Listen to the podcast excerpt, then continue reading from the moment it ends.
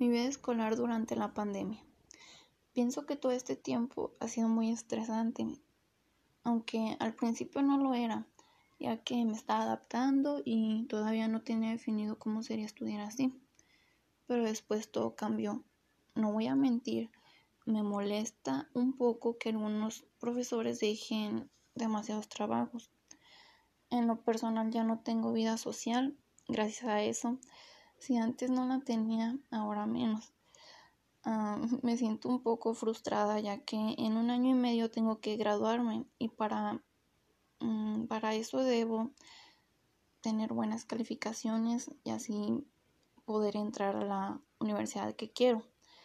Cumplir esa meta es lo único que me mantiene de pie y por eso trato de enfocarme realmente en el estudio.